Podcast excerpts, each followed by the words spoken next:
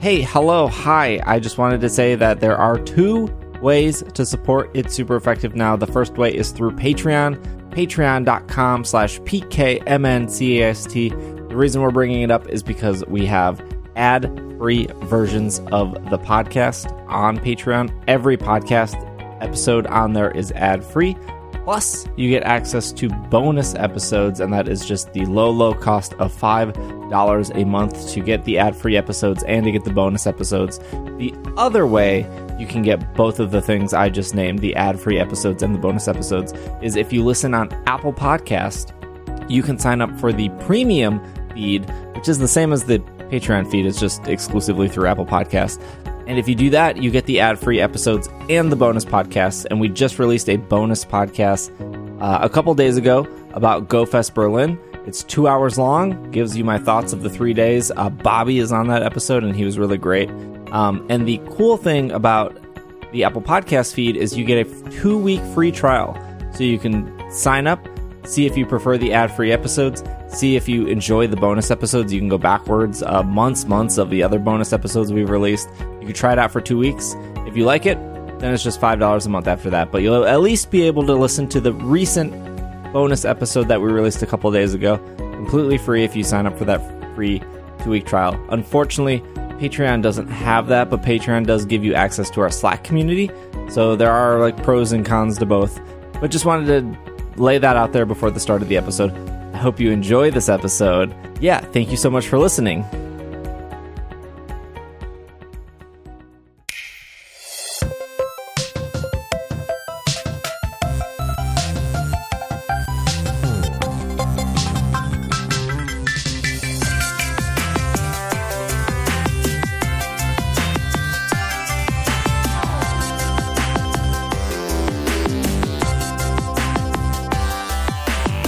What's up, everyone? Welcome to the 522nd episode of the Pokémon podcast. It's super. See, I came in too energetic. If that was a YouTube video, correct. I'd be clicking off right now.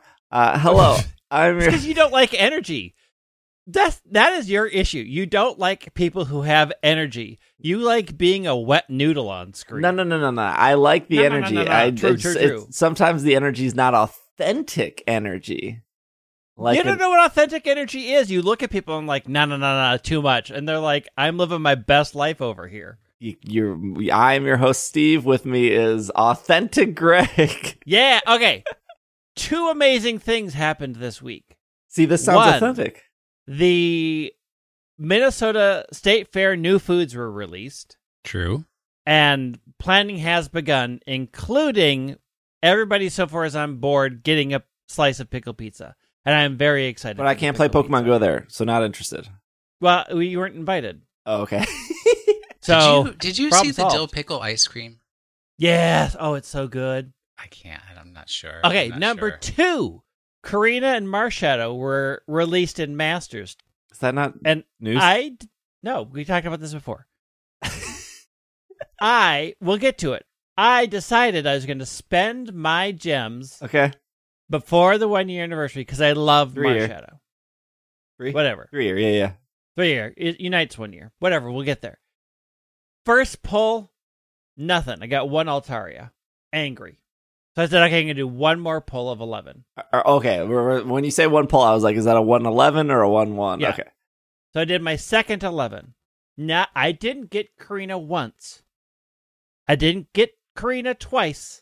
I got Karina and Marshadow thrice in 1 pull. My luck will never be this good in Masters. You ever. Stop playing now. It's like that. I'm done. Where it's like I killed 7 with 1 blow. Yeah, that fairy tale. Yeah. I like in Destiny. Go to Twitter. I posted the screenshots because you people were gonna believe me. In Destiny, there's like an achievement to get like 7 kills in There is a literal fairy tale about somebody who like swatted 7 flies and killed them all at once and was bragging about how he killed 7 with 1 blow and was going off. And he's like, well, I can take down giants now because I killed 7 with 1 blow.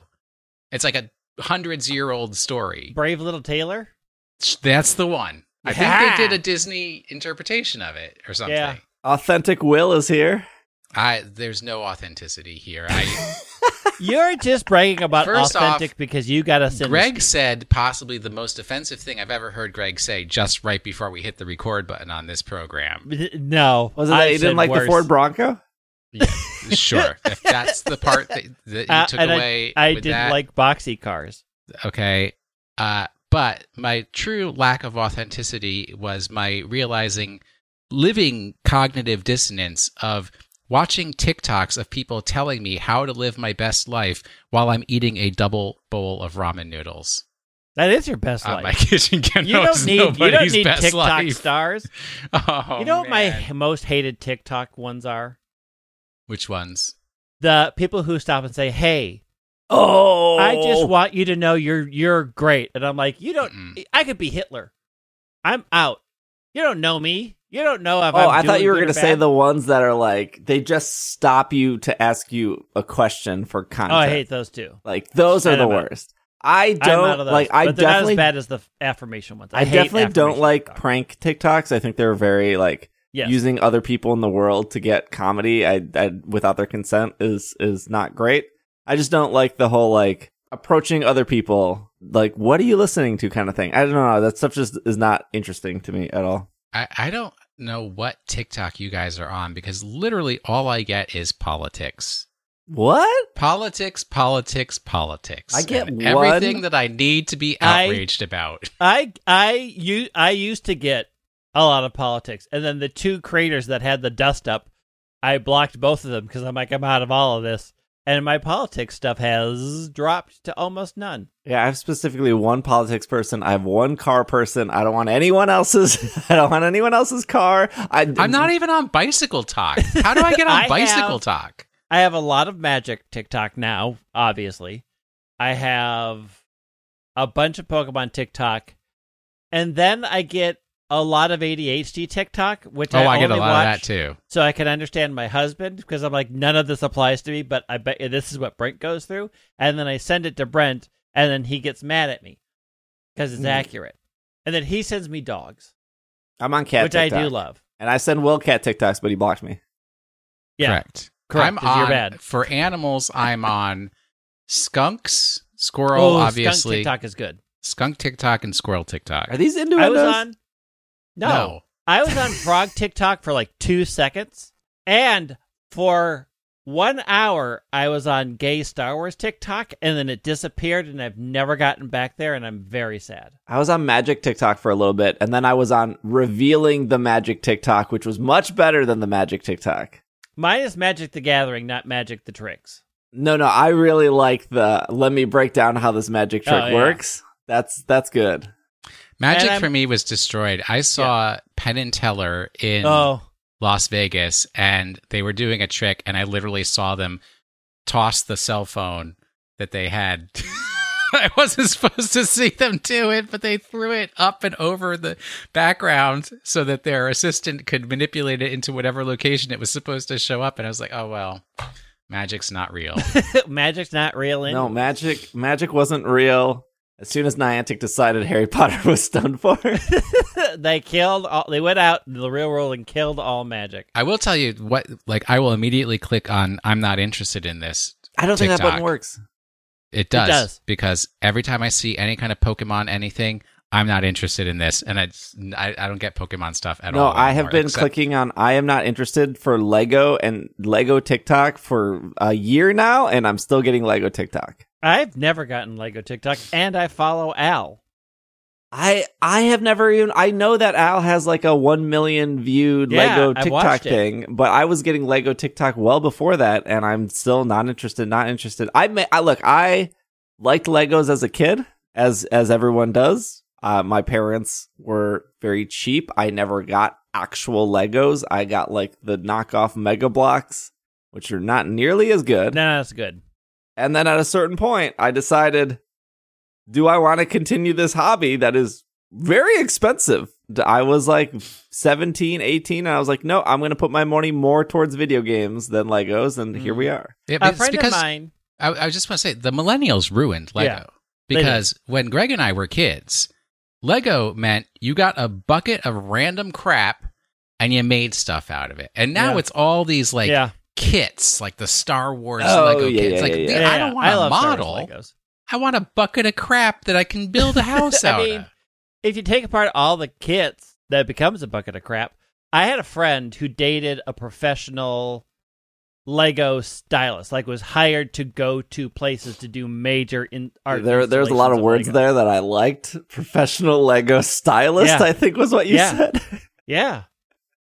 Artist. I don't know what the official term was. I like stylist. I think that's good. Would go like build like the giant like we need a replica of the Empire State Building. He could go do that. And was hired all over the country. Look, I think the Lego store in Mall America is cool, but there is very little desire for me to ever purchase a Lego again. I purchase some things when it tickles my fancy. Speaking of tickling, we have some Pokemon news today. That was a good transition. Nah. Low energy. Not unless the first 1 out of 10 news item is about tickling. Can I tickle your fancy from Nintendo.com? The Nintendo Switch Online Plus expansion pack, Pokémon Puzzle League, is now available. Join Ash, Brock, and Misty, and many more characters from the Pokémon animated series as they compete for the title of Pokémon Puzzle Master. Match 3 or more blocks of the same color and pull off chains and combos. There are 6 modes to discover. That's all they say. Is this like Puyo Puyo Pokemon? Yeah. Why isn't Pokemon Puzzle League a mobile app yet? This is like prime mobile app material. Because Nintendo is lazy. But they could be making millions off of microtransactions. Unlock Squirtle for $1.50. I think they already made those millions off of Shuffle, right? Pokemon Shuffle really nickeled and dimed you at a certain point. I don't know. I stopped playing into that game. On. But that's also not Puzzle League. I never played Puzzle League, actually, I don't think. No, I did. No, there's no way you didn't play Puzzle League. Or I didn't play Puzzle League. Did you have a 64, Will? I did for a not very long period of time. And I got it very, very late. Like, GameCube was already out by the time I got a Nintendo 64. Got it. The Puzzle League had some good music. I thought it was a relatively good game. I really liked it a lot. Did you always set it up at whatever the thing is? Yeah, we always had it at Midwest Gaming Classic. Yeah. And I forgot what that was called. Midwest Gaming Classic. Yeah, they moved from the Sheraton in Brookfield, Wisconsin, to the Wisconsin Center in Milwaukee, which is actually where the Milwaukee Regionals took place. Wisconsin Center getting a lot of conventions. Isn't it bigger? Like, didn't they outgrow the Sheraton, like, well before they moved? Yeah. Oh, yeah. They were adding tents onto the Sheraton to put things into the tents because... I mean, it's the Sheraton I'm familiar with, right? Yes. That's got way more parking lot than you could possibly need for that hotel. Yeah, but that whole area got revamped. They have, like, a movie theater over there. The Toys R Us is closed, unfortunately. No. That's where I had to go to work because that's where we went to Outback, and then the guy really wanted to be our Pogo friends, and then we were like, nah. Nah, thanks, dude. He was nice. He tried. How mean. Here's the thing. I had just been at the call center all day, and then this one shows up, and he's like, hey, let's go get super salty steaks. Sounds And I'm like, right. Sure, I'll go get super, super salty steaks, because I have $30 left of my food budget, and I was tired, and the waiter was very nice, but got kind of really aggressive about Pogo within, like, 3 minutes of coming to our table, and I'm like, slow down. Let's. I need food. Yeah, but, you know, I still think the expansion pass is a scam. Oh, I don't have it. Will has it. Expansion pass? You're paying. Oh, I have to get on your family plan, Will. You gotta just text me to remind me. I know it's not. I remember it when we're recording the podcast and probably forget the minute we stop. You get all the Sonic games that are on there. Oh yeah, I go in fast. There. There's very few old games I want to go back to and play. and the old games I do want to go back to and play, I own, and I have ways to play them. Like, I know exactly where my Nintendo 64 is and my copy of Pokémon Puzzle League. I can just plug... I don't need to give Nintendo $20 extra a year to... So what you're saying is you could have saved me so much drama of when I moved you from Milwaukee to Minnesota... by tossing a Nintendo 64 and all the physical hardware that goes with it that has been easily replaced by a completely digital option. I mean, we did toss two of the TVs it would have looked best on. How many TVs do you have? Well, I had a bunch of CRTs because of, actually comes full circle, I had a bunch of CRTs because of Midwest Gaming Classic. What happened to the Pokemon pinball machine you made? Tossed, garbage. Lost it. I mean, the pinball machine got its mileage. It made it to five Midwest Gaming Classics. I mean, the wood to build the cabinet was probably about $100, and then I just ordered buttons and the monitor I got from Goodwill for like $10. Like it was a work of art. And like all art, it must fade into dust. Yeah. Pokemon's, this is off Polygon.com, Pokemon's life-size Spheal plush is my new best friend. That's the title of this article. Look, they're making a giant life-size Spheal. I don't know if it's sadder that we're covering this as a news item or the fact that Polygon covered this as a news item. Polygon needs clicks, and Spheal gets clicks. I guess. It's very round. It is very round. There was like a point, I feel like, especially in our podcasting era. This is still our podcasting era. Where we didn't talk about life-size plushes. And I remember when a couple of them started coming out, it was like, oh, that's novel, like $350 for a huge Pikachu. And now I feel like one comes out a month. Like there is some market of, I have a big Appleton that was like $85, and I was gifted a giant long Meowth, which I think was like normally $300. And you also have the huge Leek, which doesn't even have a Pokemon with it. That's true. The Leek is only like $35. But there are some people, I don't know, maybe their name is Real Breaking Nate, who has like all of them. And way to call out a person. I love Nate. I know that Nate, and I'm sure other content creators, and I'm sure other just Pokemon fans are going to buy the Spheal. But all I think at a certain point as an owner of a giant Meowth plush is there is no enjoyment in these. There is just, you are paying to make your room that it exists in smaller. Correct. Like that is the enjoyment. You don't own your possessions. Your possessions own you. A round friend sitting in the corner that you can look at and say, at last my decor is here. I don't have to worry about that empty space and the demons and gremlins that could inhabit that space. I think I've come full circle of Will moving me from Milwaukee to Minneapolis and being like, I have too much junk. I have way too much. I have a whole tote. Will hates when I say tote. What's the platinum bin. You have a bin. Yes. Of unopened Pokemon TCG cards. Open them! But the thing, I have piles of TCG cards on my desk. Like, I open them, and then I have stacks of... I can't do anything with this. They're more organized. I bought a deck. For Gen Con. A Pokemon deck? Nice. Yeah. Like a good one? Like a pre-made one? No. Like a build and battle one? Namate sent me a list. A bunch of people sent me lists after I complained that nobody sent me lists. And I combined a bunch of things to buy something that would fit into whatever current standard is. Because I'm doing one max raid battle event at Gen Con. Because I wanted to see what it was like. And so I bought You're still going to that mess. Yes. Why is it a mess? I'm going to PAX Unplugged. Oh, yeah, we're going to PAX Unplugged too. What is the mess? Do you okay? Here's my big question. Is just a mess because of like the cost. It just got so expensive for the experience.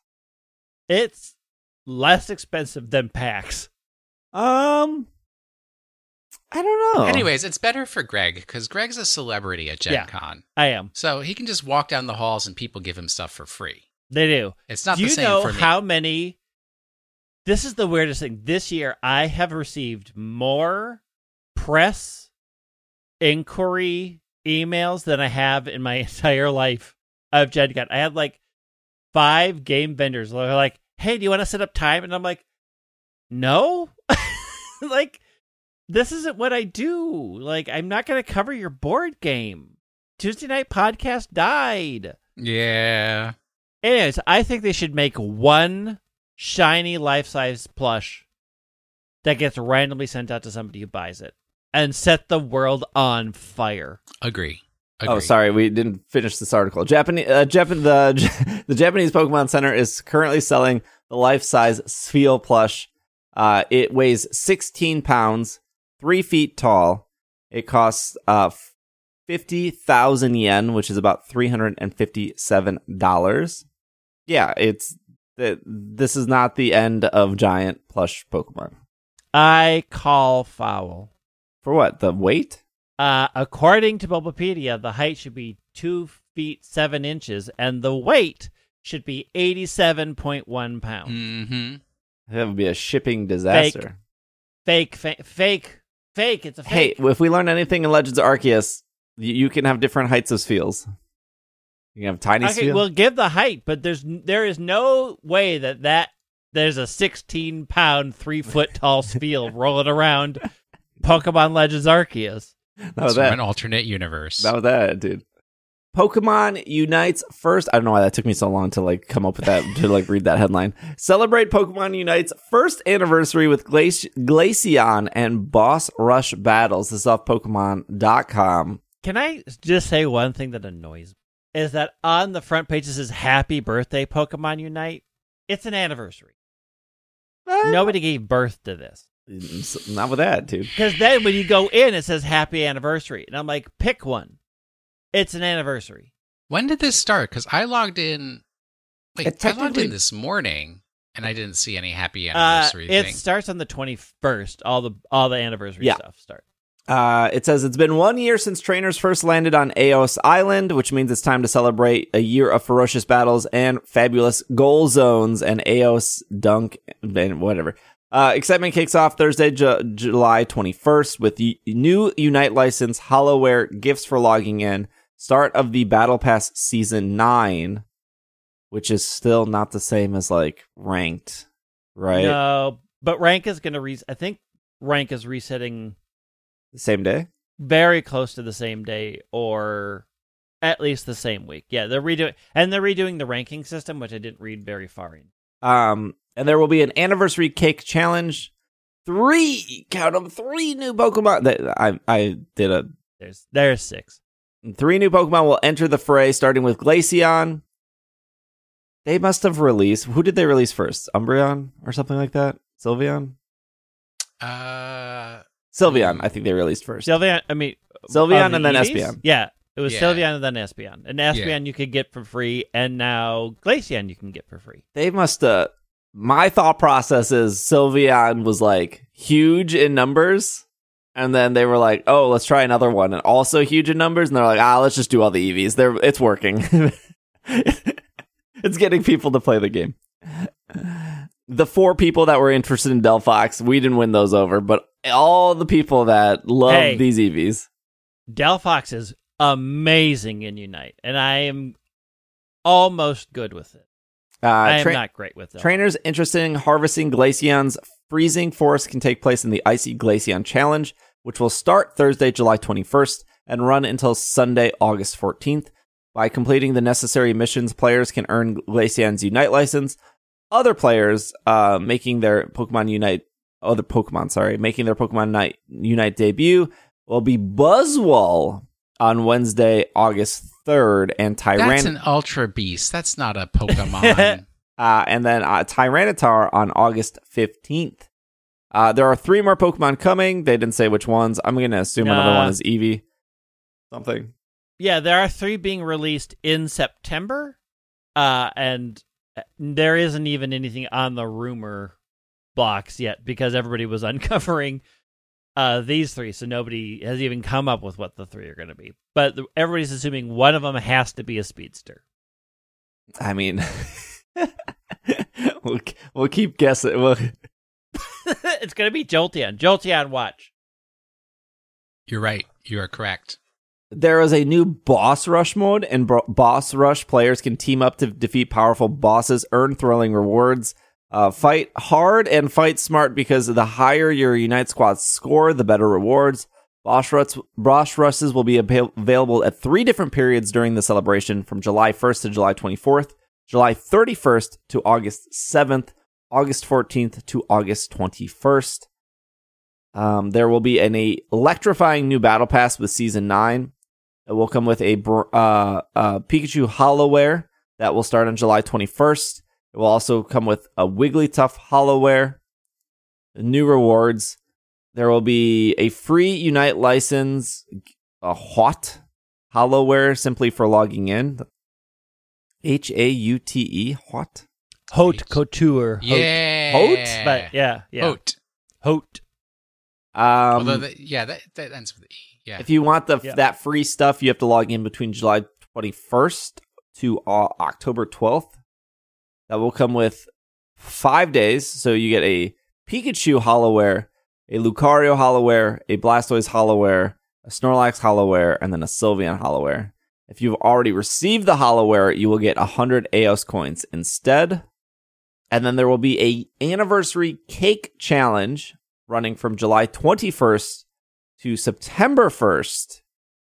And that will earn rewards. I think that's where the Cramorant skin is. Yeah, that's the Cram and the Tuxedo Crustle skin are in that one. This seems okay. I mean, they also released like really cute anniversary art for this, which was great. Yep. I actually logged into Unite last night, and I forgot how it's just 800 things you have to redeem. It's just like tab 1, claim rewards, tab 2. Sometimes you can claim all, sometimes you can only claim one at a time. And then when you claim those, it like unlocks other things because you claim those, so it unlocks other things to claim. And you just spend the first like 20 minutes of logging into Unite hitting the claim button. And you're like, I don't know what I'm claiming. No. The first 20 minutes are downloading the update. Yeah. That's and then true. That allows you to log in so that you can then download another update. I will say that when you come back, they are very generous in giving you things when you come back. Yes. And if I'm going to, I can fault them for the pricing of their Hollowware, but for getting you back into the game and for actually coming up with really interesting events, they're kind of like hitting it on all cylinders right now. Like there's a 12 character challenge going on right now, which is actually super fun. You have to win, and it doesn't matter what kind of battle. So my team members, you can't just do free squad, play. Whatever. You can just do quick battles. Oh, okay. And as long as you win with that character, it's checked off the list, and then you move on. So what was cool about it is I had to play a bunch of Pokemon that I've never played before to get this challenge done, and you could do it in quick battles. It was a good way to learn a bunch of different ones.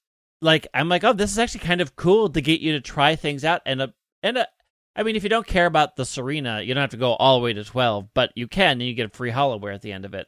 But you get a lot of good rewards for doing it. It can be done in any of the battle types, as long as you win.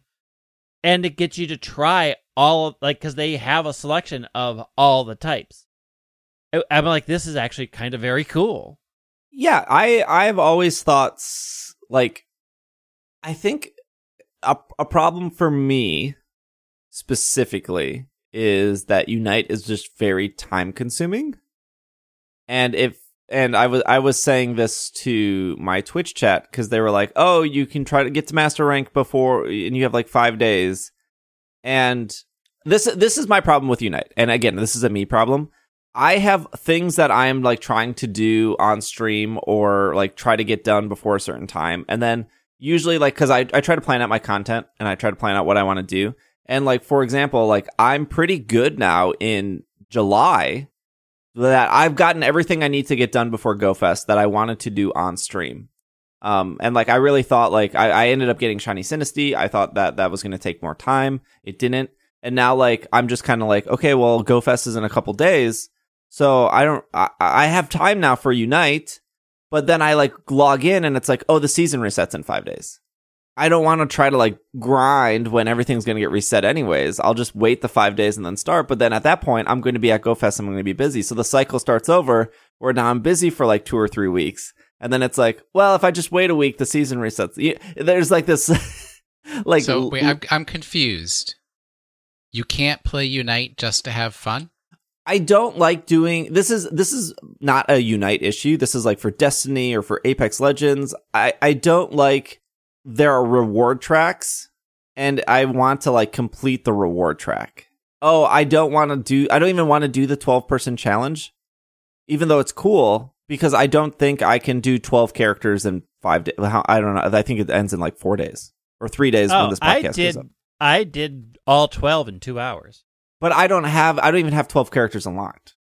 I have enough money to get the four. Well, I guarantee you have at least 6 temporary licenses. Oh, you're right. I probably do. It's easy to do it. And if you just say to people, which is what I did, we all said, hey, let's try to knock these out tonight. Let's just do quick battles, go through them quick. And if you have somebody who's done them before, who's playing a character that they're good with, you can sail through them. Yeah. But again, this is like a me issue. I'm sure some people log in. They don't care about the battle pass. They don't care about walking the Cramorant. That was like the last one I think I completed, which was like log in. I think you had to log in like 10 days in like a 3-week period to like walk the Cramorant and then like do one battle a day. There was like some music note one and I was logging in. I think it was to get like a Sylveon skin. And I was like, I'm not actually sure what I'm doing to like get the music notes to like play the piano. And I was like, I never finished that one. Oh, I finished that one.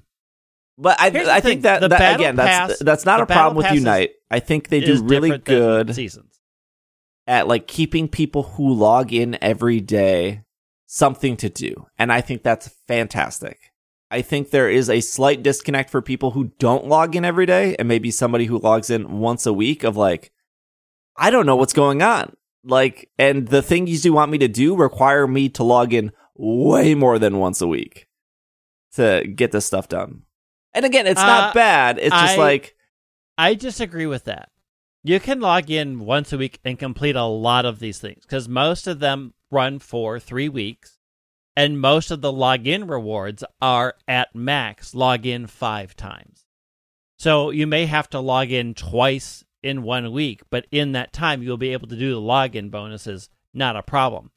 And I will say that one thing that they do is, if you haven't logged in for a while, they do everything in their power to catch you up. Yes, they do. Because like when I logged in, it said, you haven't logged in 43 days. And I was like, that sounds right. Because I think 43 days, amateur. I was 197 days.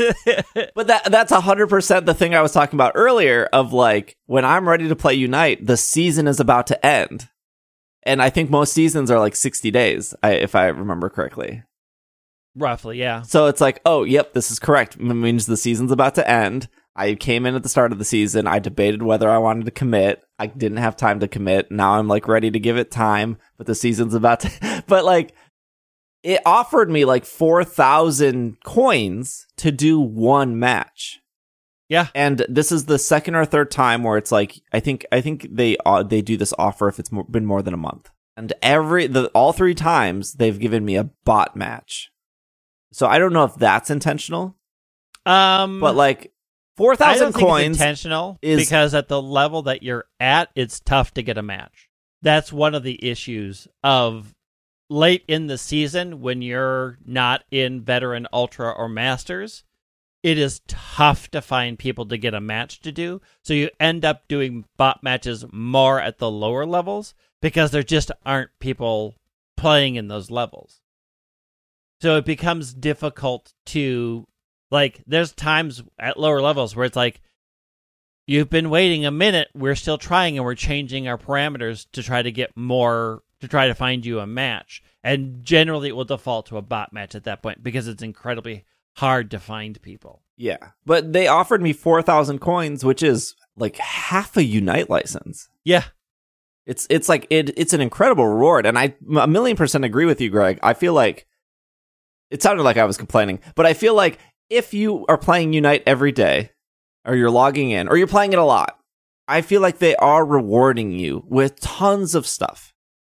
And I do feel like if you're logging in once a week, it can be like overwhelming, or like there's maybe sometimes not enough pull because it's like, oh, we'll come back like 3 more times to like finish this. And it's like, yeah, you're asking a lot, but okay. And then that like off-centered by like their skins are so incredibly expensive. But I think that's just like where a lot of games fall. Like, again, I compare it a lot to Apex Legends because I play it. Like, you get so much for free in Apex Legends just by playing, and then all of a sudden it's like they want $20 for a gun skin for a gun that you might not even pick up in a 20-minute match. It's like, somebody's out there buying that $20 gun skin. Yeah. It's not me. It's definitely not me. Like, there's one character in Apex Legends that I will spend money on, and that's Crypto. And just because I love Crypto, if there's a $20 skin for Crypto, it usually comes maybe once every 6 months, and like Apex is free, and I have a good time, so here's your $20 for my Crypto skin. I'll see you in another 6 months for another $20. And I do feel that way with Unite. Like, I was really excited for the Cowboy Cram. What was that? Like, that was like a $40 skin or whatever. Yeah. And I did it.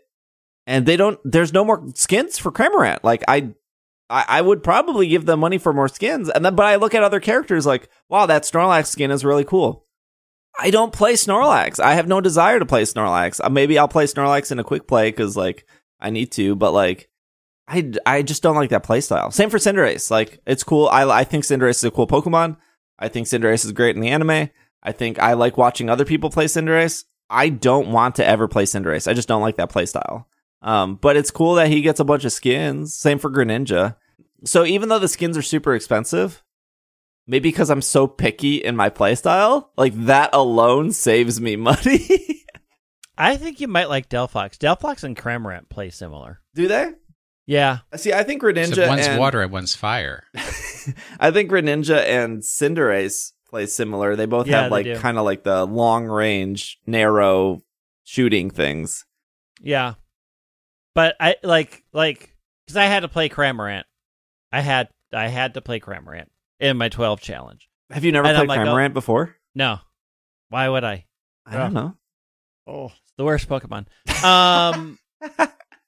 And I was surprised, like, the abilities between them do slightly different things, but like placing Cramorant's pool is pretty much the same as placing Fire Spin. The only difference is that Delphox's Fire Spin will follow them, whereas the pool is stationary, but the pool does more damage than the Fire Spin does. Anyways, there's a couple ways that I felt like, oh, this is similar to how Delphox plays. Yeah.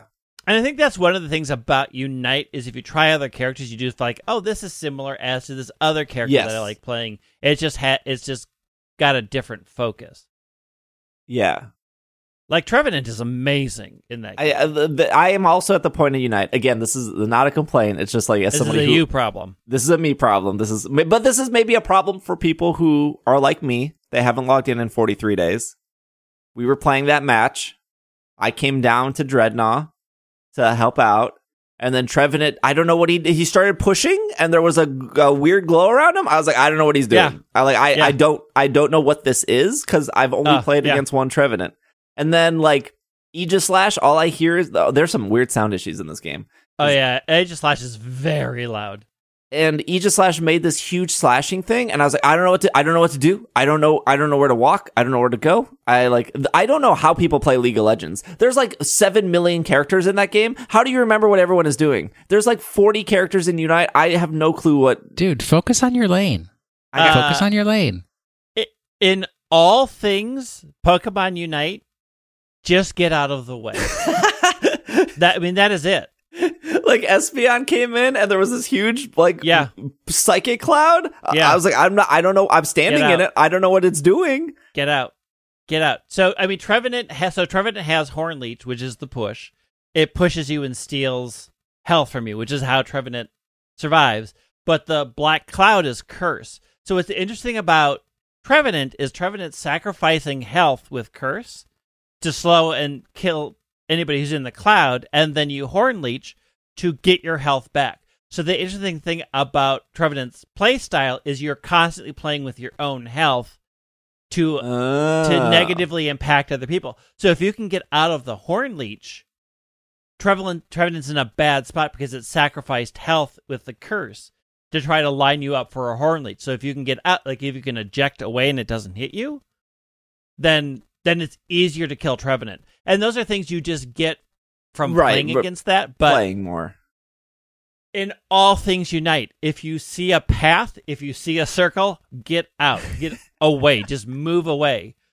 Because almost everything is direction-based. They're coming towards you, and you do not want to be in front of it. Well, there are some Pokemon you want to close the gap on, like Cramorant. You want to get close to Cram. Because... You want to get close to Decidueye. You want to get close to Delphox. You want to get close to the attackers because they don't have a lot of health. Like, you want to get away from defenders because they are stealing your health. You want to get close to attackers because they're frail. Yeah. What about speedsters? Speedsters and all-arounders, it depends on how they... That's the thing, is you just don't know how they built them. So you just are like, I don't know if I need to get away or if I need to get close. Like, you need to both be close and away from Aegislash. It's a good game. I hope the Boss Rush brings people back. I mean, it looks like Boss Rush is not PvP. It's your squad against a boss, which I'm very excited for. And it has thrilling rewards. Yeah, I'm thrilled. You will be. And they're adding collectible tokens. Are you excited for tokens? No, I this is the Holo Spray issue in Apex Legends. This is just to fill, and this is just to waste spots in the loot box. Do you know how much stuff I have triples of from the loot box? Yeah, I don't think boxes are useless. Right. I don't think this is like I was. So for not logging in 43 days, I went to like the hoodie section and the pants section and there's nothing. Like they'll do like full outfits. Like here's your Gardevoir outfit. Here's your Zarina outfit. Here's your Aegislash outfit. But I am actually surprised how slow they are to release. Like, just do the hoodie and do it pink, and then do the hoodie and do it green, and do the hoodie and do it purple, and then just dump those into the loot box. Like, some of the full outfits are individual pieces that you can mix and match, but you have to buy the whole outfit. That's sort of like the catch with outfits. Like, the Decidueye whole outfit are two separate parts. It's the hoodie with green hair and shoes. And you can equip them separately, but you have to buy them as a set. I'm still mad that like the Cramorant forces me to have like blonde hair. Like it's like their clothing in Unite is so good, and Pokemon Go could learn a lesson from that. Yeah, well, because they have socks. Yeah, they do. They have lots of socks. But then they do weird choices like you can't wear this hat without forcing your hair to be like. Correct. Hot pink. It's like, but let me just wear the hat as the hat. Like, why are we changing my hair? Submit an RFE, man. I'm sure they've got a place you can submit an RFE. Anyways, very excited for Unite's first anniversary. It looks like it's a lot. We'll see I'm excited. We'll see if it brings people back or gets people excited. And I don't know why I play this game as much as I. Some people like it. Some people don't. That's true. It's true. All right, let's take a break. And when we come back, we're going to talk about Campfire, and Pokemon Go Fest is around the corner, so we'll talk about that real quick as we prep, but we will be right back. Pokemon Go Fest Seattle is right around the corner, and you can attend one of the biggest Pokemon events of the year, taking place on Friday, July 22nd, Saturday, July 23rd, and Sunday, July 24th. You will be able to attend a two-part experience of Pokemon Go Fest Seattle. Trainers who purchase a ticket will split their day between an event experience that will happen in both the Seattle Center and downtown Seattle. When you go to purchase your ticket, you will pick which part of the experience you want to spend your morning in, and then the other experience will be in the evening. This is the first time an event is doing something like this, so it's really exciting that there will be two parts, and trainers will be able to swap and experience both. Attending Pokemon Go Fest Seattle will also get you a bunch of in-person perks. You'll get half egg hatch distance. You'll be able to make up to 6 special trades a day. There will be a reduced Stardust for those trades. You'll be able to visit the trading post where you can meet other trainers to make those trades happen. You'll be able to battle other trainers on the battleground. There'll be in-person photo opportunities. You'll finally get a chance to meet Eevee or Pikachu and get an opportunity to take a photo with them. There will be special versions of the Pokemon GoFest t-shirt available for sale exclusively at this in-person event. And you'll be able to meet your friends, your community. You'll be able to meet me. I'll be there all 3 days, hanging out, saying hi to all the trainers, and playing Pokemon Go with everyone. I really hope you take the opportunity to attend Pokemon Go Fest Seattle. It will be a great time. Tickets are still available. You can head over to PokemonGoLive.com to learn more information and to purchase yourself a ticket. Or inside your Pokemon Go app, you can hit that little event button that looks like a little ticket, and that will take you there as well. If you need more information, again, you can head over to PokemonGoLive.com. Tickets are still available, and we hope to meet you out there.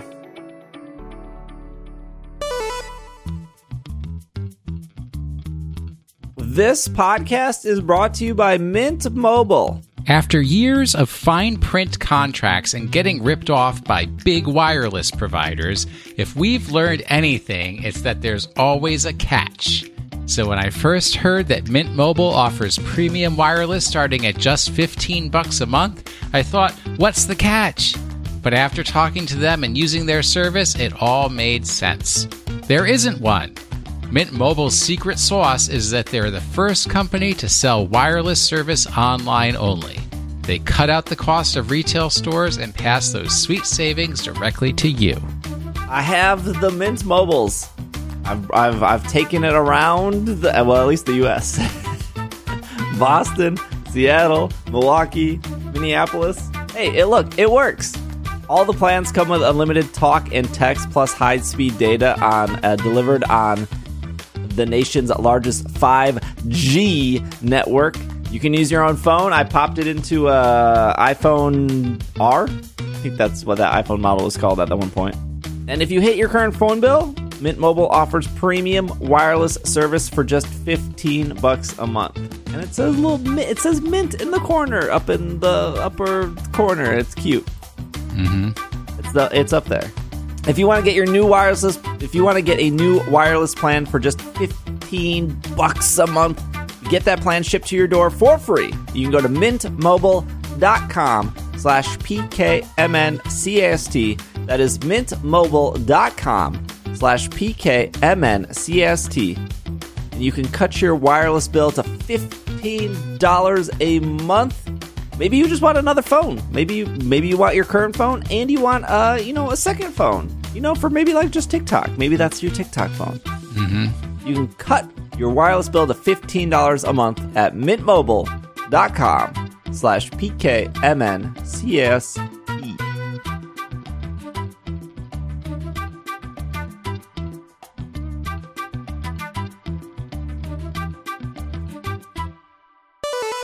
And we are back from our break. I was in Germany. Look, we're back. I was in Germany.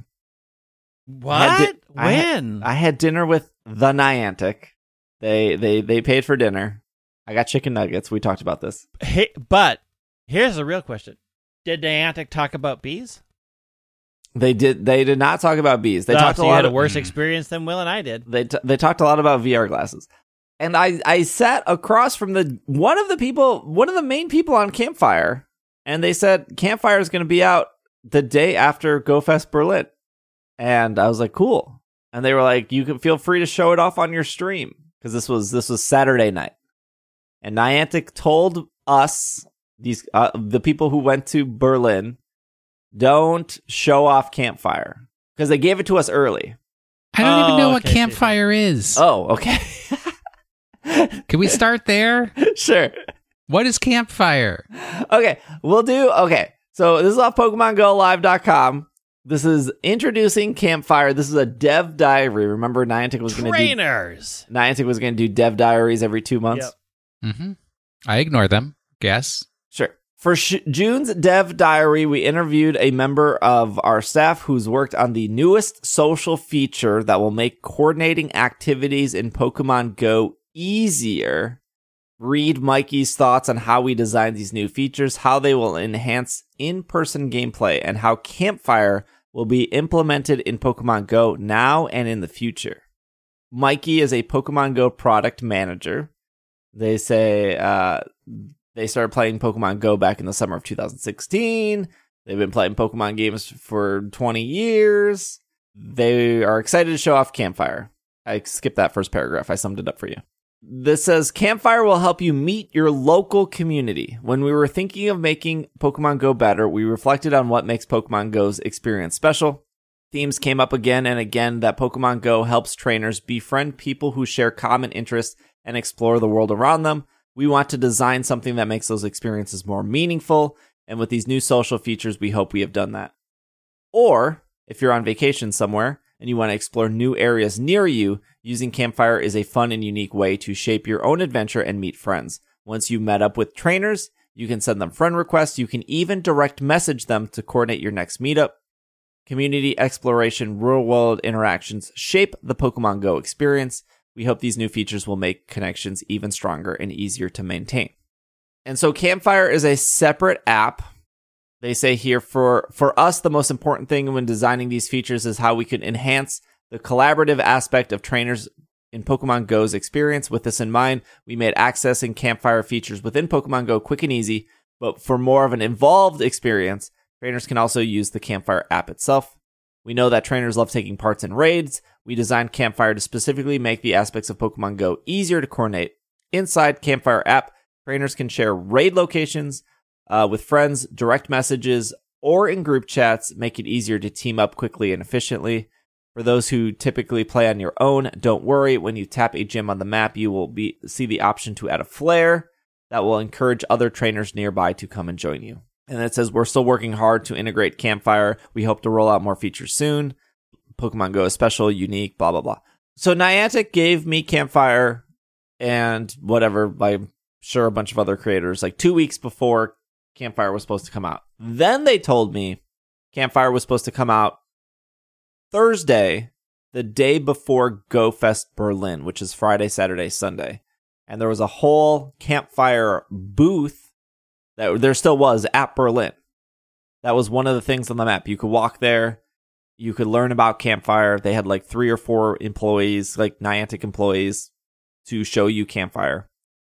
And then this is what Niantic told me. They said they decided to push the release of Campfire back until after GoFest because they were worried that people in Berlin would get confused about Campfire and that would like ruin their Go experience. And honestly, that made sense. Like, you're right. You're launching a new feature. People are traveling to Berlin for the first time. Like, they're going to be like, what is this flare thing when they're at GoFest? Like, yeah, wait 3 days. Totally cool. Understood. But you could still go to, like, the booth and, like, learn about it. And then on Saturday, and they told us not to show it off because they were like, don't show it off until we say so because we don't want to confuse people. Okay, totally okay. Like, genuine, like, we don't want to, which it also makes sense to me. I know when we talk about Niantic giving us information, it's like, but it made sense of, like, you don't want to launch a product, have people be confused and frustrated, and then be like, I'm never touching that app again. You don't want the real experience. Correct. So it was like, just wait 3 days, and then we'll launch it. So I'm having dinner with Niantic on Saturday night, and the guy from Campfire, I'm not allowed to name any names, the person from Campfire said, hey, I give you approval to show up Campfire on your stream, because they knew I was Twitch streaming all weekend. They were like, we are going to launch it anyways. We're not worried about confusion anymore because, you know, whatever. Feel free to show it off. So I showed it off on stream on Sunday. And what happens, so it's a separate app. You download it. You log in with your Niantic ID. And it pulls all of your friends from Pokemon Go into the app. It also would do that for Ingress. It works for Ingress as well. But not Pikmin Bloom. Not Pikmin Bloom. Keep those people out of here. Not Pikmin Bloom. I'm sure maybe it worked for Harry Potter, would have worked for Harry Potter. But right away, you now go from having zero, like I have 300 people on my friends list. Don't know who half of them are. But as soon as I download the Campfire app, I now have an ability to direct message those people on my friends list because Campfire pulls that entire thing. So this is great in a couple instances. You have that one person on your friends list where you're one heart away. Neither of you refuse to send a gift because you want to coordinate that lucky egg. Now you have a way to message that person and coordinate that lucky egg. Great. Perfect. Awesome. It's a feature that for 6 years people have been asking for. You've made this social game and you have no way to communicate with the people on your friends list. Now you do. So you can download, okay, let's back up a second. You can download Campfire. You can, that's about it. If you bought a GoFest Seattle ticket, you will be able to get into the Campfire app. It's July 16th. GoFest Berlin was ended July 3rd. I was told it was supposed to come out the 4th or the 5th. It's not out. It's not. I don't know where it is. Like, they told me that it was supposed to come out the week of the 4th, and it was ready, before GoFest Berlin. It's been, like, the app works. I've been using it. I don't know where it is. Like, I literally sat across from three people who worked on Campfire and was like, yep, it's supposed to be out this week. It's suspicious. It's not here yet. Mm-hmm. So I'm confused about that. I think it's a cool app. And they told me at dinner they wanted to make a really lightweight app. They didn't want it to do too much. And they said they specifically said, we know this app is not perfect, and we know that this app has a lot of potential. Instead of us thinking of what trainers want to do for 6 months and delaying the app, we just want to put it out there and actually see what trainers do with it. Which I 100% agree with that. There's sometimes where you make something and then you think that your audience is going to interact with it one way, and then they interact with it a totally different way that you didn't plan, and then you have to pivot on that. So they're like, we don't even want the pivot part. Here's the basic features. Tell us what else you want. We'll go with that instead of sitting on this for 6 more months and thinking what we think you're going to do with it. Mm-hmm. So I'm in the App Store right now. Yes. Niantic Campfire is in the App Store right now. Yes, you can download but you can't log in. And it has a 2.4 rating. Because you can't. Correct. Which is what they were trying to prevent was the market confusion. Yeah, so why is it on here? Why is it in here if you can't... Pull it. Well, it was supposed to launch 2 weeks ago, Greg. I don't know where it is. I mean, it's in there. It's got a 2.4 rating. It's not doing him any good. Yeah, because they literally delayed the app because they didn't want to cause confusion. Well, guess what? People are confused. Yes, I know. So here's the thing. I know there are some people that I see it all the time. They don't want to play Pokemon Go as a social game. They want to play it solo. I totally get it. I think Campfire is still great solo because I was telling this in Slack. You cannot use any of the social features. There's like a direct message feature, right? I could direct message Greg in Campfire. I don't know why I would. I would just text Greg. Just text me. I could make like a group chat, like a Slack or like a Discord where we could have like 40 people talk about our favorite pasta. And maybe you're listening to this and you're like, I don't care about any of that. I don't want to direct message anyone. I don't want to be in any more Discords. I don't want to be in any more group chats. Even if you don't care about any of that stuff, the great thing that Campfire does is it shows you all the raids in the area and what's happening in those raids. So if I open my app right now and I see... if I open Pokemon Go right now and I spin my character around, I can only see so many gyms and raids, right? I can only see what my character can see. So at my house, I can see 3, 4, 5. I can see about 7 gyms. And I can only see what's happening in those 7 gyms. In Campfire, I can move the map around like Google Maps or Apple Maps, and I can go, what's at Mall of America right now? And I can see all the raids at Mall of America, and I can see, okay, there's a Zapdos, there's a Rockruff, there's a Pikachu with a cake on its head. And I can see that, like, oh, there's a 5-star raid in, like, 40 minutes. I can get to Mall of America in 15. So I can prep that. When I get to Mall of America, I can then light a flare. I can walk up to that 5-star raid that's about to hatch. I can light a flare, and other people looking at Campfire can see that I'm at that raid waiting for it to pop. And the flare will also provide the option to the people in my community, because you can make communities and say, like, oh, Steve's... I don't have to, like, text Greg that I'm there. If Greg's in the community active and I light a flare, Greg's going to get the push that, like, oh, Steve's at Mall of America about to do this raid in 15 minutes. Maybe I'll head over, or I'm in the area. I'll make the 20-minute drive for the 15-minute raid. There's a bunch of social features that are, like, really, really cool. And it's what people have been asking for, right? Like, how do I let people know I'm at a raid? How do I message the people that I want to open a lucky egg? I think it's really great, and it was really exciting to, like, talk to the team and how they're excited about it. And I don't think it's going to... There are Discords that exist where you just remote raid all day, right? Like our Discord or our Slack, where people will post a raid and then everyone's remoting in. Like, that's a thing. Campfire's not designed to get rid of that experience. It's a local experience, but I think it can also be local in the sense of, even if you have an online community, I guess this is more specific for me, and we know that a bunch of people in our community are going to GoFest Seattle. I think that Campfire would be a great way to be like, okay, we're all here. I want to raid with Steve and the other people that are a part of Steve's community. Campfire would be great for that, like, weekend experience. But yeah, it is definitely designed for, like, you know, if I'm lighting a flare near a Zapdos at Mall of America, it's not going to benefit anyone who's in my community in, like, Florida, right? They're not going to be like, I'll be there in like 6 hours. Hold on, catch a flight real quick. Hold on. It would be nice if it would, like, auto invite anybody who's online on your friends list. Yeah, so you don't have to go through and pick and choose and everything. But can't have everything. Yeah, and, like, their goal was, we just want it to be lightweight and simple.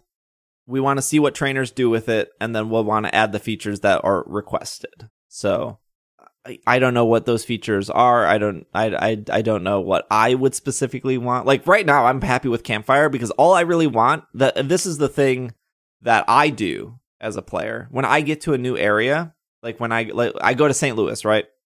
Get to my hotel, never been to this part of St. Louis... I don't know what's around me. I don't know. Should I go north? Should I go south? Should I walk to the left? Should I walk to the right? It would be nice to open up an app and be like, oh, there's a ton of gyms over here. I'm just going to walk in that direction, because, like, over here, there's nothing. And over here's the ocean. So I like that aspect of it. I like the exploring aspect of Pokemon Go. I like being able to pick a direction, walk in it, and, like, see that part of the city, the town, the whatever.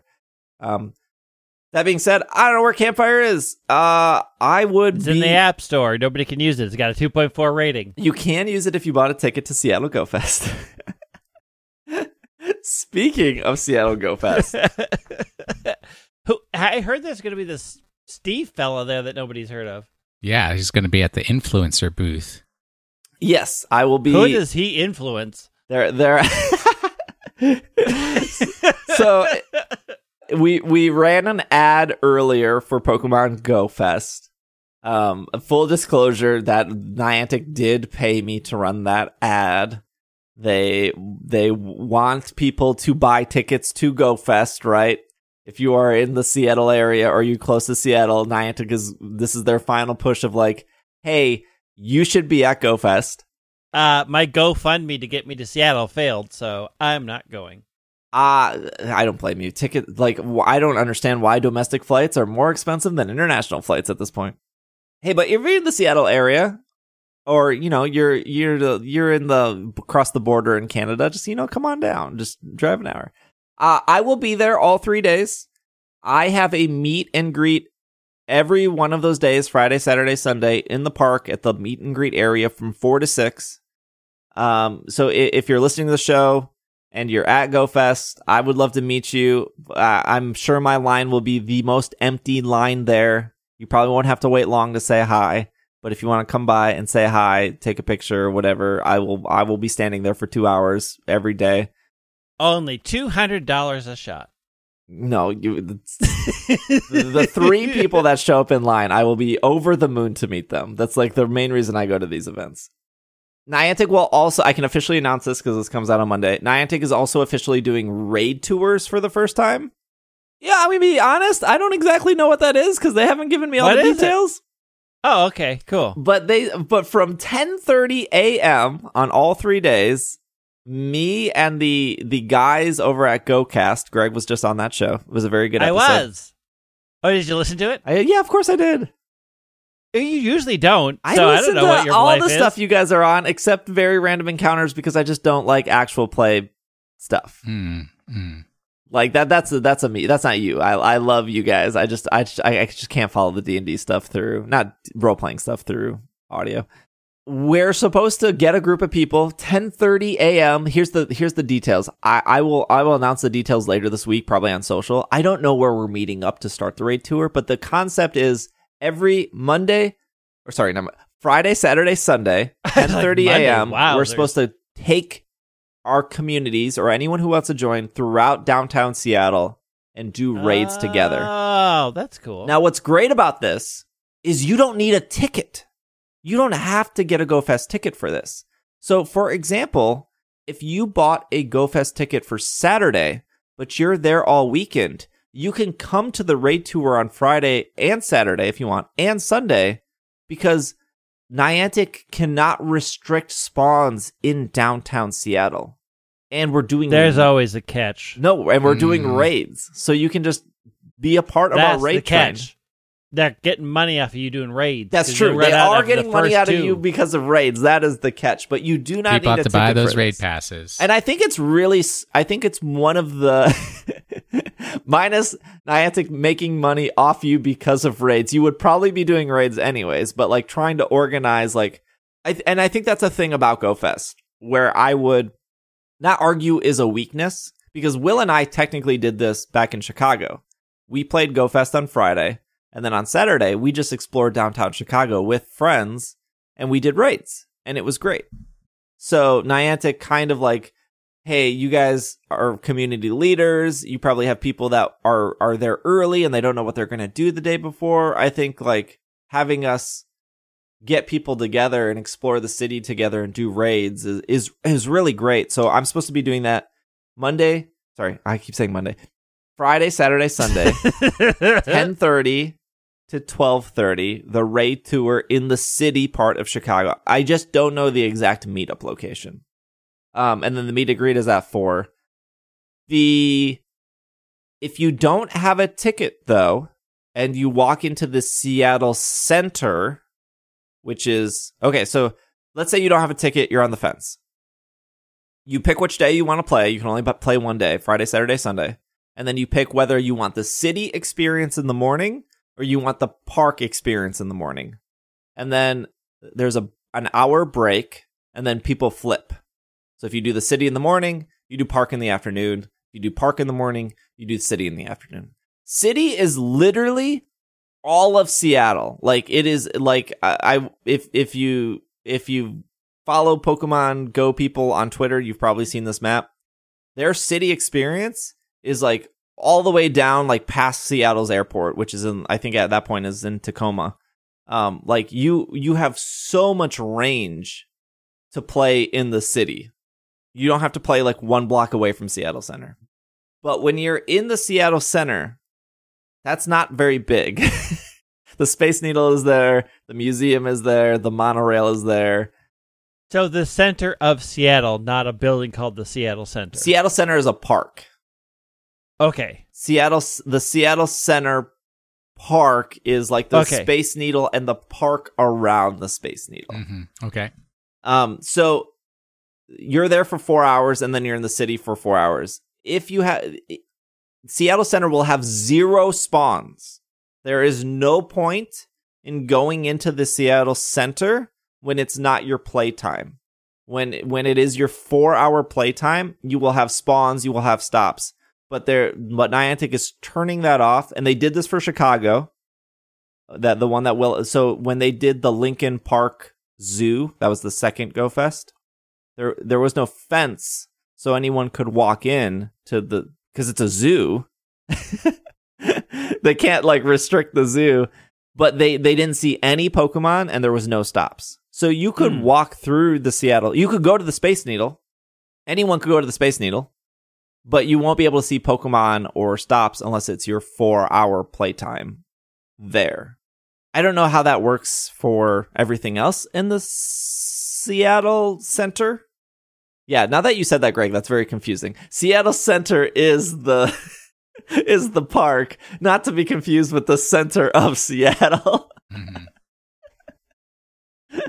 But yeah, GoFest is happening this weekend. I'm excited. It will probably be a very busy weekend. Which means we get to take over again. Yeah. Are you bringing back Will Cody? And I are going to rule the roost. Another surprise guest. I don't know. We'll see. We'll see.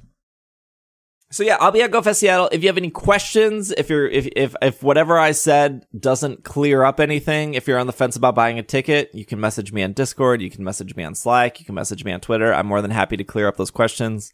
I just want people to show up and have a good time. Like, right? And if you do show up and you do listen to the podcast, and you want to say hi, I'm literally there all weekend to like say hi to and hang out. I'm not gonna like hide from people. Don't be weird or like annoying. You hide from people. Do not play this game. I'm a social butterfly, Greg. Ha! When I get invited to stuff and I'm like, can I bring Greg? And then I bring Greg, and then you do 90% of the talking, and I'm like, this is perfect. 90% of the talking while you sit on your phone. I'm not on my phone. I just shake my head and I'm like, yes, hello, Greg, do the talking. I don't know where Campfire is though, but it's in the App Store with the 2.4 rating. Hey, if you buy a ticket to Seattle GoFest, you'll be able to actually log in. I think that's all the news we have. I guess it's time for question of the week. I want the question of the week. Let's have the question of the week. It's been 2 years. Well, this is a more technical question, but should be answered. It's been 2 years since ISE hosted a guest interview. Do we have plans later this year? Who was the guest interview 2 years ago? Who was the last interview?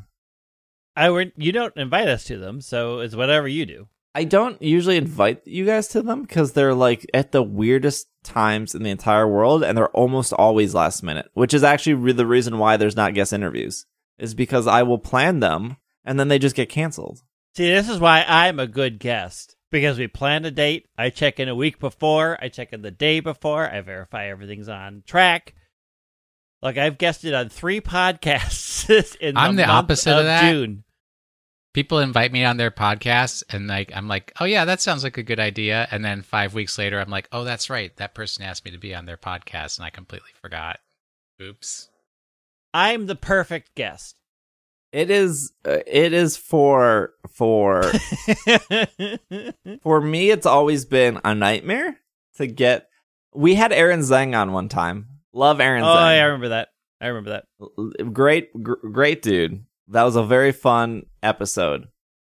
It took 2 years to get him on. And when I say 2 years, I messaged him 2 years prior to that episode and was like, hey, do you want to be on ISE? And he was like, yeah, man, sure.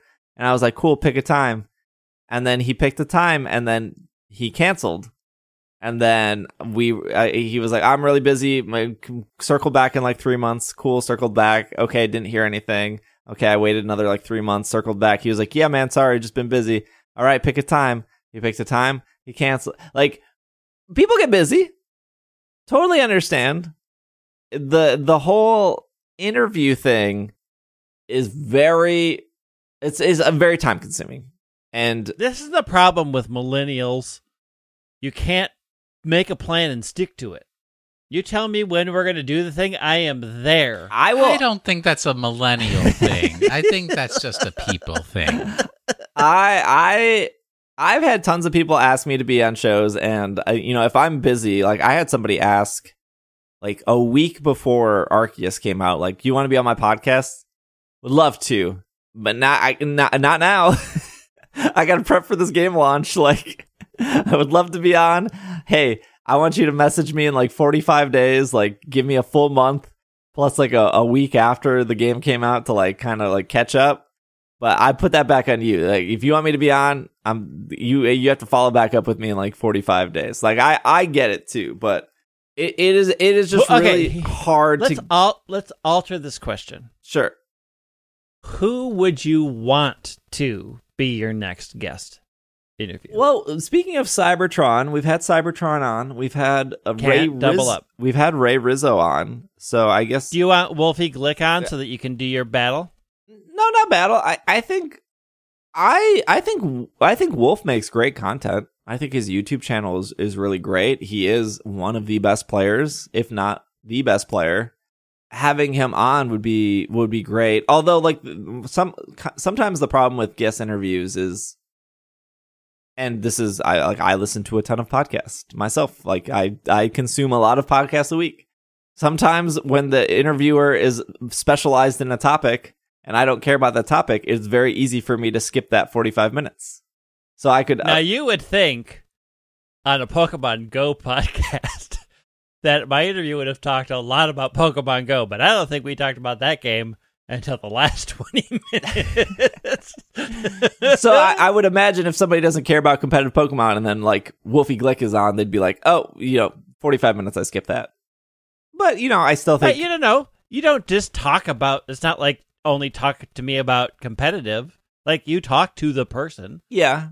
And their other interests. Joe from Cerebi, Mr. Joe Cerebi, he said he wanted to be back on. And that was funny because, like, when he asked if he could be back on the episode, we were at Worlds in D.C.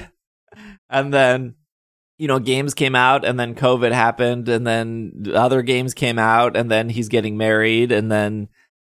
If we get Joe back on, it would have to be before Scarlet Violet, because everyone's gonna be busy around that time. So yeah, I would like to get Joe back on. I would like to get Wolfie Glick on. Will, who would you like to interview?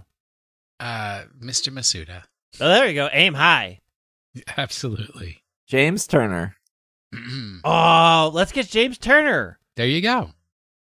James Turner has a game to do. They're promote, making the press rounds. Get up, do it. Do it. Reach out. Yeah, I'm sure he's not head deep in the game he's working on right now. You don't know? They released a trailer, which means they're in the press part of a game. Yep. And press part of a game means they need to go talk to people. Mm. What about you, Greg? Believe me, I do this. What? Is there somebody you would want to interview? I mean, have you ever watched Spragels for their Unite content on Twitch? I would do Spragels because that's like next level Unite stuff that I'm like, I don't know what you're doing or why you're doing it. I would be interested in just conversing about Unite and why they make the decisions that team makes, because I'm like, why are you doing this? I don't understand. When I was in the Twitch Rivals and I was playing with Indie Bear and like their really good team, they would leave, the Aipoms that... Yeah. They would leave an Aipom alive. Yeah, I've seen this. And the reason they left an Aipom alive, it took me like a couple games, because we played a lot of games together to like try to win that tournament. But the reason they would leave that Aipom alive is because if they lost the XP battle in their lane, the jungle... could go back and get that Aipom and then get enough experience to still not be behind. Because I've seen people skip the last two Aipoms to try to get to the Audino before anybody else shows up. Yeah. And I've seen that happen. But like, I want to know like the ins and outs of why, like, when do you do that? What's your decision making? Like, there's like I'm good at Unite, but like there's definitely a next level. You play it a lot. You really know how to play this game that I'm interested in. You actually have strategies. Yeah, I don't have strategies. I just go and screaming and healing. But I think with those strategies, though, you pretty much always need to be 5-stacked.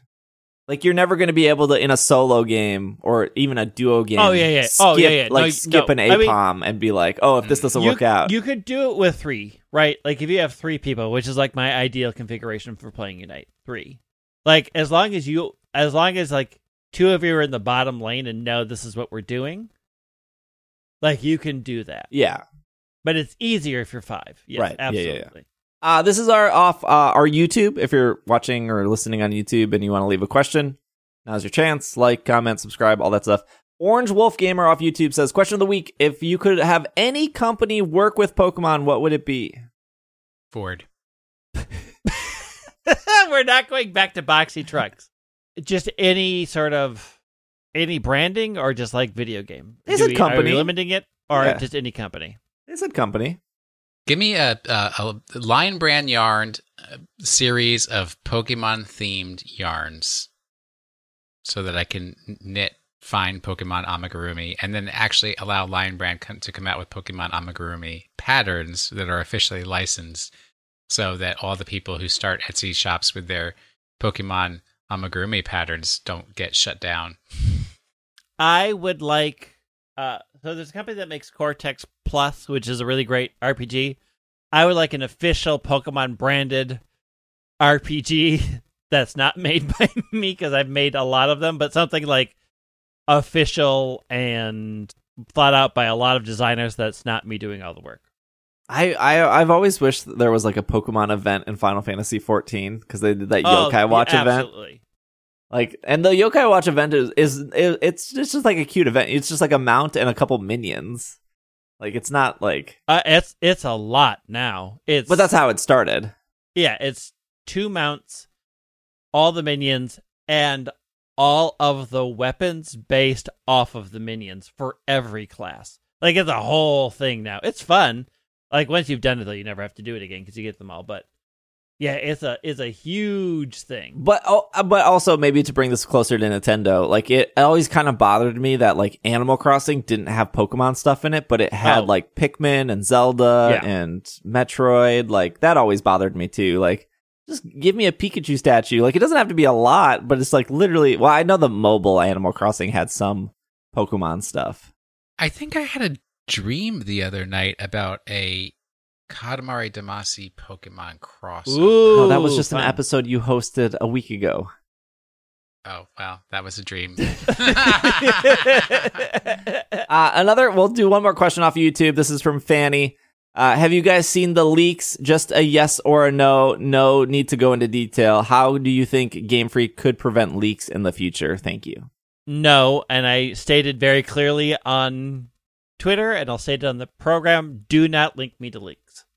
If I'm interested, I will try to find them out on my own. Did you not look at the stuff for Sword and Shield? No. Not until we were a month away, when it was really pretty final. Like, we're still in the dark area of people making a lot of stuff up. Oh, yeah. And I'm not interested at all in half the stuff people are posting, because it just, people get really revved up. I've had more direct messages of people, like, fired up or angry because of something a leak said, and my first response is, you have no way of knowing if that's true. I don't care how much you say you trust that person. Oh, yeah. It's like, this leaker has like a 97% track record. I mean, yeah, because they throw a billion things against the wall and hope something stick, and we have confirmation bias. So when we go back, we can say 95% of what they said was right. Yeah, a month before the thing came out. The rest of it was garbage. Here's what I said on my Twitch stream last night.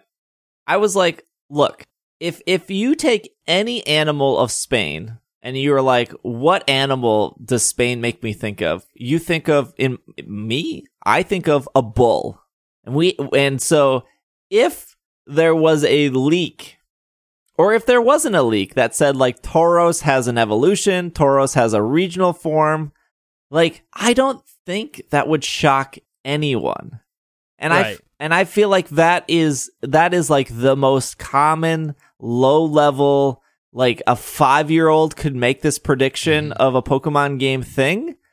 So, if Tauros gets a regional or an evolution or whatever you want, I would be like, dang, yup, not surprised. And if it didn't, I would also be like, not surprised. Like, but like that, but that's how I like look at some of the, I did look at the leaks and I was like, oh, yeah, sure, whatever. Like, 90% of the stuff probably won't happen. But, like, when you look at it and it's like, like, I'm going to say this. I promise you it's okay. One of the leaks was shiny Pokemon are returning. That was one of the leaks. That's what I read is the words shiny Pokemon are returning. And then you go like, oh, this dude has a 95% track record. Yeah. That's I have a leak for you. There's new Pokemon being introduced. What? Like, like, I am not kidding you. That was one of the leaks. It said, shiny Pokemon are returning. Like, if the leak said, there's an Elite Four, I'd be like, yeah, probably. Sure. Yeah. If the leak said, there's not an Elite Four, I'd be like, yeah, there was a game, there was an Elite Four. It was called Sword and Shield. There was a Champion Cup. It was pretty similar, but like... Yeah. Like, it's just... Greg is right. We're at a point where, like, you could say anything and be like, well, this person has a great track record. But the things they're saying are so, like, duh. Like, you could say, like, oh, Mega Evolution is returning, and you'd be like, yeah, sure. Yeah, that, okay, sure. Yeah, that makes sense. You'd be like, oh, Mega Evolution is not returning. You'd be like, yeah, that makes sense. I mean, it didn't return in this game. Like, it's literally 50. Like, just... I could go on Twitter and just like write like 7 things and be like, I'm sure half of those are probably going to be true. I don't know, but it's wild. Like yes, there will probably be an evolution of a Pokemon from Gen 2. Yeah, sure. I don't know. There'll probably be an evolution of the starters are going to be cool. The starters are going to be lame. Like just pick one. You're probably going to be right. Yeah. The other thing that bothers me about current leak culture is people get so worked up about nothing. Like, there are people who are, like, angry about leaks and making a determination about a game that hasn't even come out yet, about things you don't even know are true. And they're, like, frothing about... I'm like, chill out. You don't even know. You're getting, like, you are taking on future stress for no good reason. Yep. That's us in 2022. If we do talk about the leaks, sorry I spoiled that shiny Pokemon are probably going to be in the game.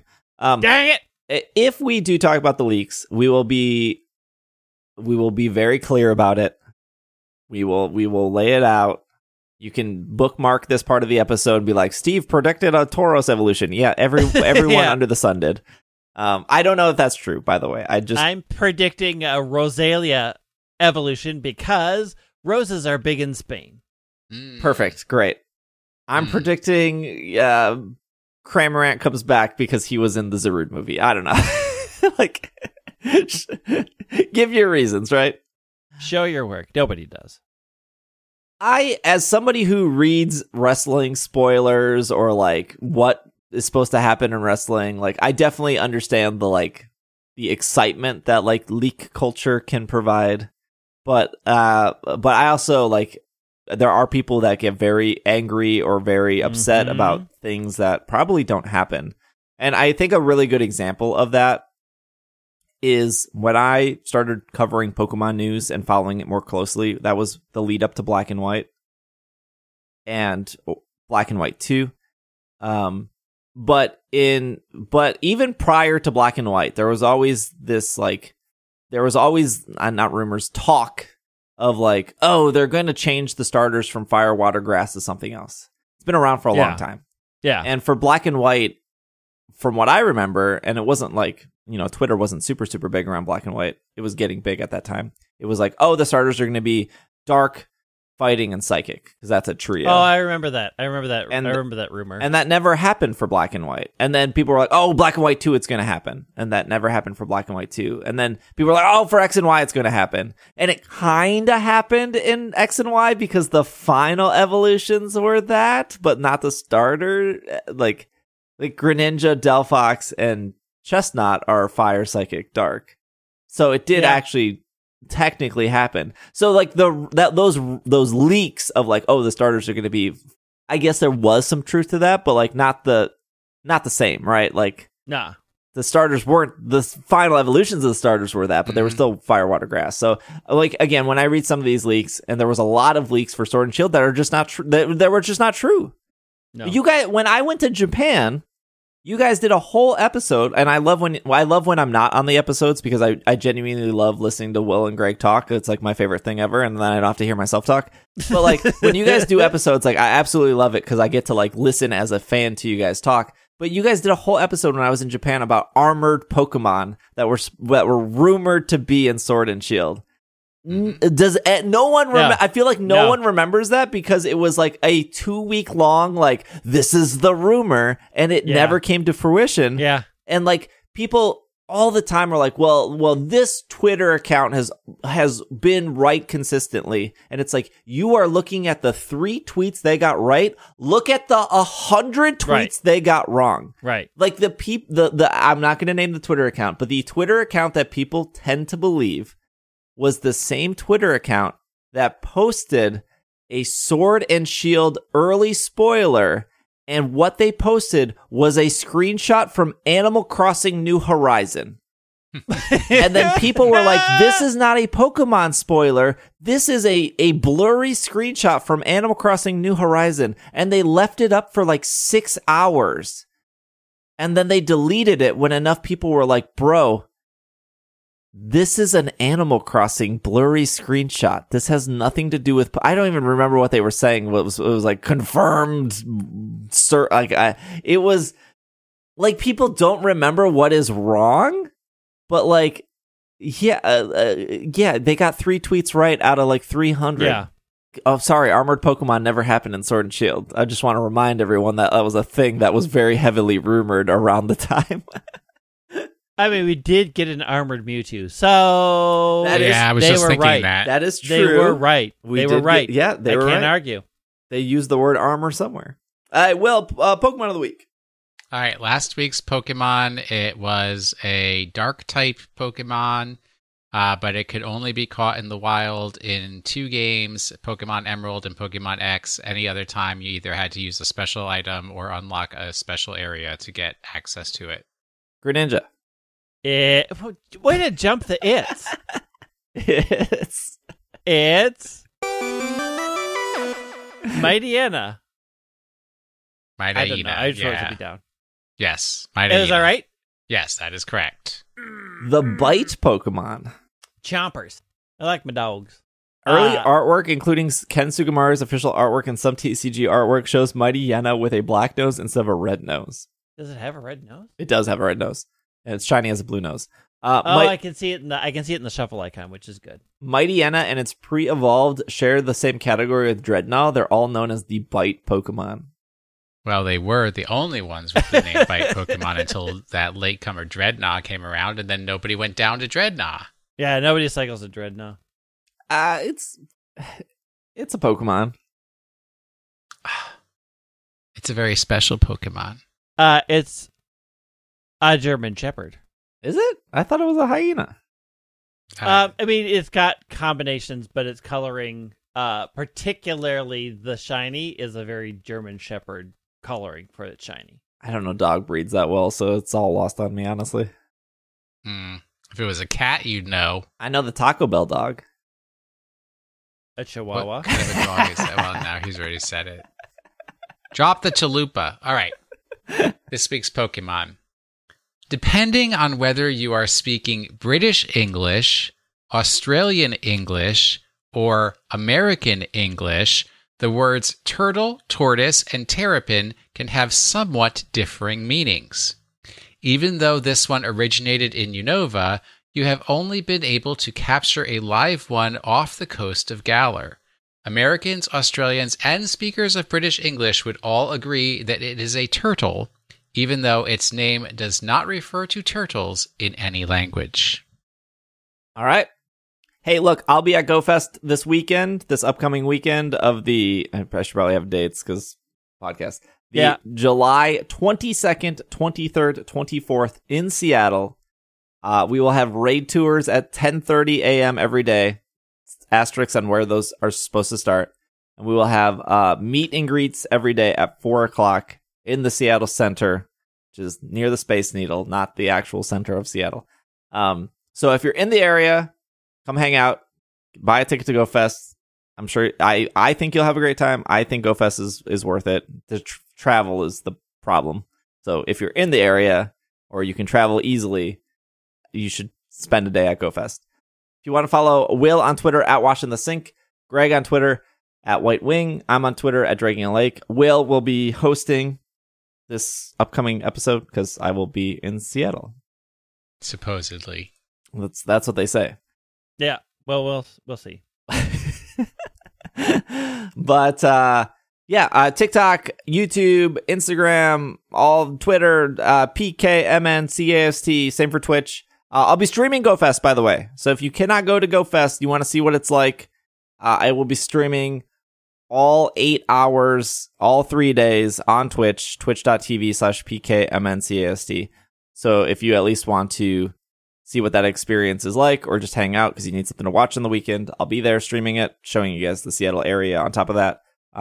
Otherwise, anyways, thank you for listening. Thank you for making it to the end. We will see you guys next week. This has been another episode of the Pokemon Podcast, and we are super effective. Super had the best Starly day, and we didn't even talk about it.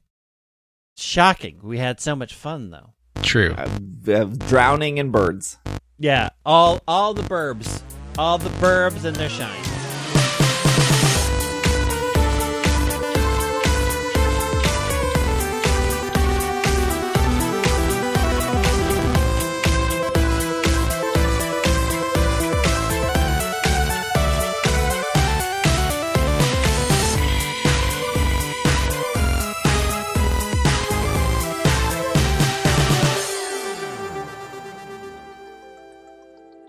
This podcast is made possible because of our patrons. A huge shout out to our producers on Patreon, starting with Steven, Sean, Matthew, Kay, Jessica, Brian, Stuart, Ryan, Nate, Bovine, Catherine, Casey, Josh, Gray, Carlos. And a huge shout out to our executive producers of Steph, Spencer, Courtney, and Brady. You too would like your name read at the end of the episode, or you just want to support to get ad-free episodes or bonus episodes, you can head over to patreon.com/PKMNCAST. That is patreon.com/PKMNCAST. Thank you all for your support, and we will see you all next week.